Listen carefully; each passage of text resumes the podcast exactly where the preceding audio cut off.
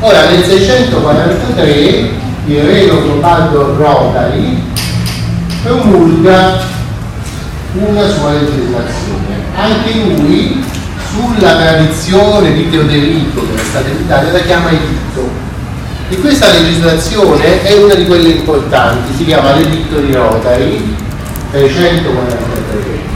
È una di quelle importanti perché gli storici del diritto l'hanno sempre molto enfatizzata perché essendo i Longobardi così barbarici, così violenti, così selvaggi, quindi proprio per quello che è, la legislazione effettivamente è molto semplice e riporta nelle regole usando tante parole germaniche. Allora, gli storici del diritto di cui parlavo ieri, quelli che esaltavano la tradizione germanica, dicevano ecco, nel 643 abbiamo un testo che rispecchia proprio molto bene, molto da vicino, le consuetudini ancestrali germaniche. Quindi la, eh, il diritto di Rotary è lo specchio del diritto germanico, lo specchio più fedele, perché loro erano tanto selvaggi, quindi sono stati, sono relativamente umanizzati. Va bene? Quindi per sapere cos'è il diritto germanico, che loro pensavano fosse nato nella preistoria, addirittura prima di Cristo, e poi è rimasto sempre uguale perché era connaturato al cuore, allo spirito germanico, allora che facevano le rito di Roma? Quello che troviamo là rispecchia l'antica consuetudine. La posizione è assolutamente ideologica e anche un po' nazista cioè nega il diritto all'etnia, al sangue, e cioè dice nonostante tutte le esperienze culturali che un gruppo può fare, rimane connaturato nel suo sangue un'idea di proprietà, un'idea di contratto, un'idea di eh, fede, fedeltà, un'idea di sovranità, una certa idea di legge, capito? Quindi tu prendi un tedesco, uno di razza germanica, lo, butti in Cina, quello che nella sua testa c'è sempre quel tipo di... questa idea biologico-giuridica completamente folle che è stata eh, costruita alla fine dell'Ottocento e poi è stata adottata in pieno dal partito nazista nel 1919 quando ha fatto il suo programma.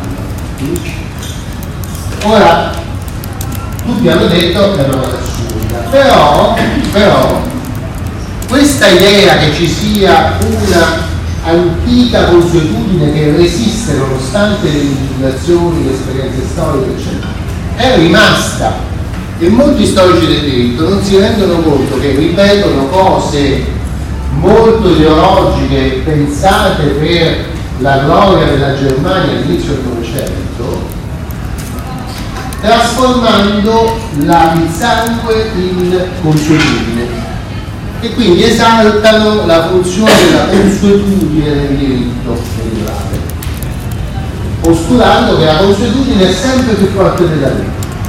Per dimostrare questo usano proprio l'editto di Rotary, perché dicono questo testo è quello che rispecchia questa antica consuetudine.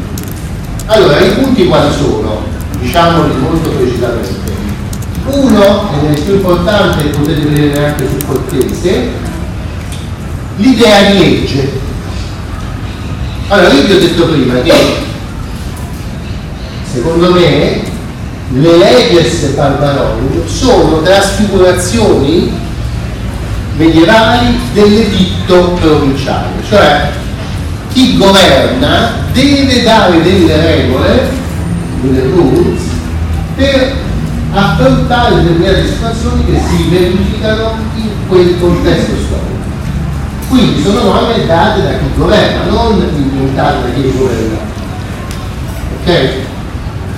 Invece le teorie diciamo, che esaltano la consuetudine dicono sulla scia di quello che dicevano i tedeschi all'inizio del Novecento le norme sono vigenti, sono veramente norme giuridiche soltanto quando rispecchiano il sentimento giuridico del popolo, della stirpe, del sangue. Perché se io metto un gruppo di tedeschi in Cina, quelli non si adegueranno mai al diritto cinese, perché sarà sempre imposto a loro e non sarà mai sentito da loro. E quindi la legge è solo quella che è sentita dal popolo, cioè una specie di sentimento collettivo su quello che è giusto e quello che non è giusto e anche su che forme deve usare per esempio per fare un contratto, per testare della proprietà e così via. Va bene? Allora, esaltazione della consuetudine significa dire, in termini moderni, cioè recuperare questo concetto in termini moderni, che nel Medioevo il legislatore non dà norme che lui pensa, non dà regole che lui decide per il popolo, non le impone, perché il popolo non le accetterebbe mai. Può soltanto sentire cosa sente il popolo e metterlo per iscritto perché tutti lo leggono.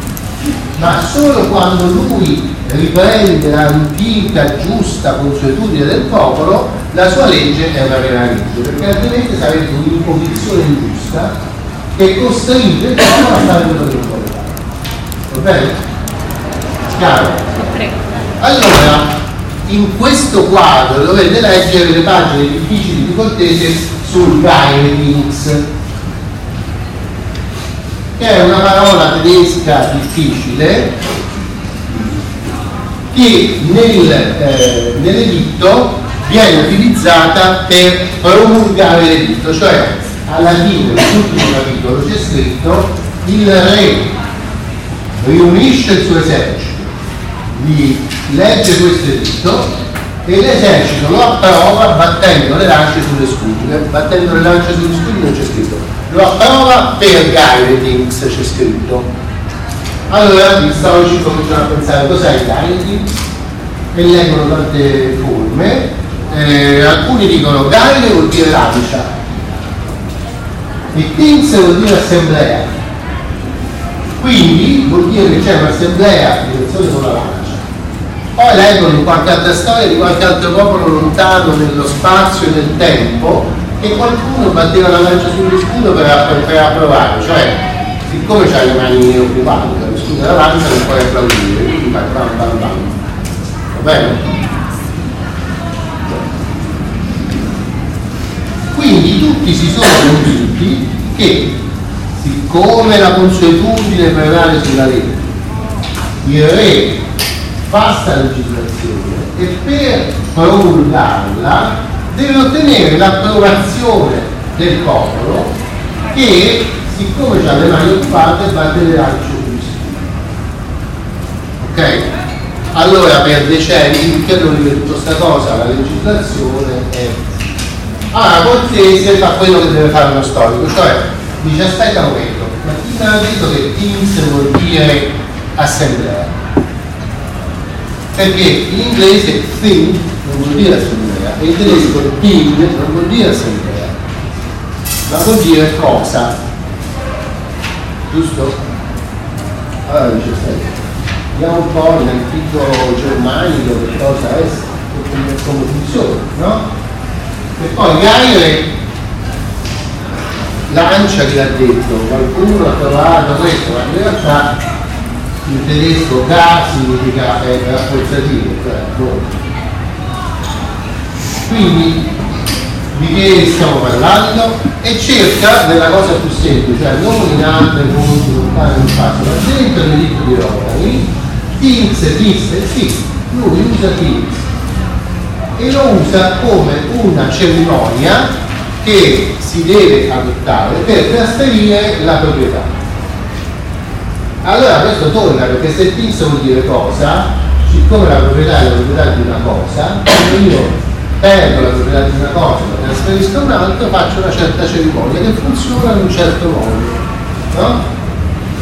Allora lui legge questa, questo capitolo dell'editto e dice aspetta, ma il modo che viene usato per trasferire le cose sembra proprio la mancipazio romana.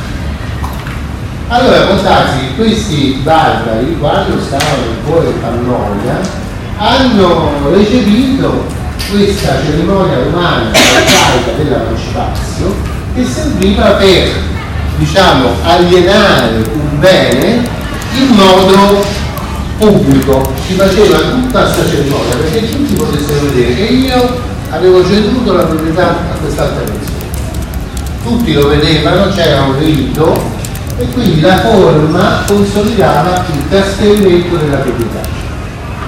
L'emancipazione non è un contratto, ma è un rito che garantisce il trasferimento della proprietà. Come quando andiamo dal notario, noi abbiamo fatto un contratto con uno, ci siamo obbligati a vendere la casa, no? Però poi per trasferire la proprietà andiamo dal notaio perché ci vuole l'atto notarile e la trascrizione nel registro immobiliare, cioè ci vuole una forma che non è il contratto ma garantisce il trasferimento della proprietà. Ok? Allora Montese dice scusate, questi tedeschi sono andati a cercare dappertutto il significato di Kairos, ma non hanno letto lo stesso editto, no? E nell'editto c'è scritto che è un trasferimento. Allora aspetta un momento, perché lui promulga l'editto con un trasferimento, una cerimonia di trasferimento. No? Lo promulga perché quando lui dà la regola, dice io questa regola ve la trasferisco, ve la do, quindi non è più mia, prometto che non la cambio.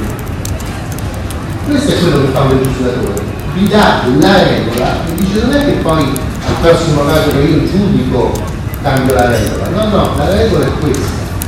Bene? Quindi quando io ve la trasferisco, me ne privo, cioè io mi privo del mio potere su questa regola, vuol dire che quando io sono legislatore ma anche giudice, giudico, seguo questa regola qua che tu e la cosa si capisce se uno legge l'editto, perché nell'editto tanta quasi tutto, diciamo il 70%, è fatto proprio di rules, cioè di regole che sono molto semplici, come si deve risarcire un eh, danno provocato alla persona, una offesa. Se io toccavo un occhio, devo pagare una certa cifra, diciamo 500 euro. Se ti ho strappato un orecchio, 400 se ti ho rotto la, la guancia dipende perché se si vedono i denti è peggio, quindi di più, se invece non si vedono i denti di meno e così via. No? E sono proprio tariffe. Quindi è molto ragionevole di dire io ho stabilito le tariffe, poi tranquilli, quando arrivano i due che stanno litigando da me, gli dico guarda tu se vuoi evitare che quest'altro continua a litigarsi su di te, mi devi pagare questa cifra e io l'ho detta, non la cambio. Eh? Se quello continua a vendicarsi su di te dopo che ti regalato, allora arrivo io, sono invece ho più forza di tutti che lo ammazzo. Va bene? Allora vedete che il sistema si capisce, è un sistema rosso, è un popolo rosso, ma non è che siano consumibili ancestrali. Quello ha stabilito un certo tariffario, poi lo ha dato e ha trovato un modo, ma contingente, non consuetudinario, di risolvere le controversie per evitare che i loro compagni si ammazzassero gli uni con gli altri a, senza termine, perché uno spaccava la testa all'altro, l'altro spaccava la testa all'altro quello della famiglia, cominciava la faida e questo provocava un grandissimo disordine e tantissima violenza all'interno. Allora, stabilire il tariffario significa dire l'autorità del re stabilisce il modo di mettere fine a questa inimicizia e garantisce questo, che tu paghi, io poi ti proteggo io. Va bene? Ti proteggo io guai se quello che si, si azzalda a continuare. Okay? Dunque non sono eh, consuetudini e anche ovviamente la concezione di legge che noi vediamo in questa interpretazione dei carichi non è questa concezione di prevalenza assoluta della consuetudine sulla legislazione.